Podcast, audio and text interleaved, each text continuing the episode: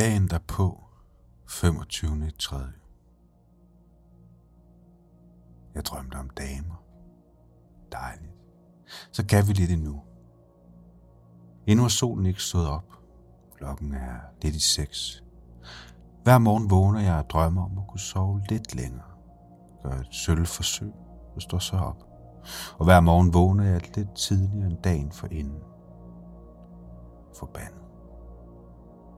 Er det kroppen eller kosmos, der er på tværs? Måske en kombi. Lige nu ligger jeg længes efter alle frygten i fantasien. Farligt. Troede alle LF'erne var forduftet, forsvundet, svundet op.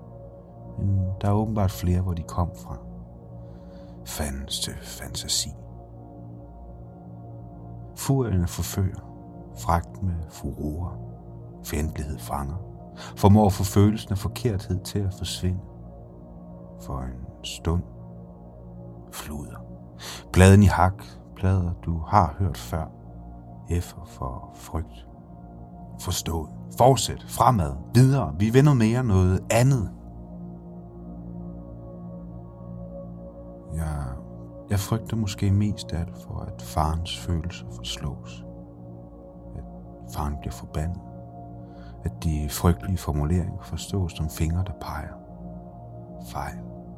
For det er frygt og ikke fakta. Følelser og fiktion, som skaber friktion, og derfor fik fylde. For at forsøge at se, hvad det vil føre til. Forstå. Hvis der rent faktisk er fingre, der peger, så fører alle fingrene til forfatteren. Men hvorfor være bange for følelser og reaktioner? Følelserne fylder, om de er sande eller ej. De så fremhugget af en forstyrrende, forvirrende lyst til at lade arket fylde med effer, eller det har ro i noget mere rigtigt. Det er svært at stoppe, når man først går i gang. Alt uden F føles forkert. Fanget i sin egen fælde. Frygtelig. Jeg må forsvinde ind til F'erne gør det samme. Fascisterne. Farvel for nu.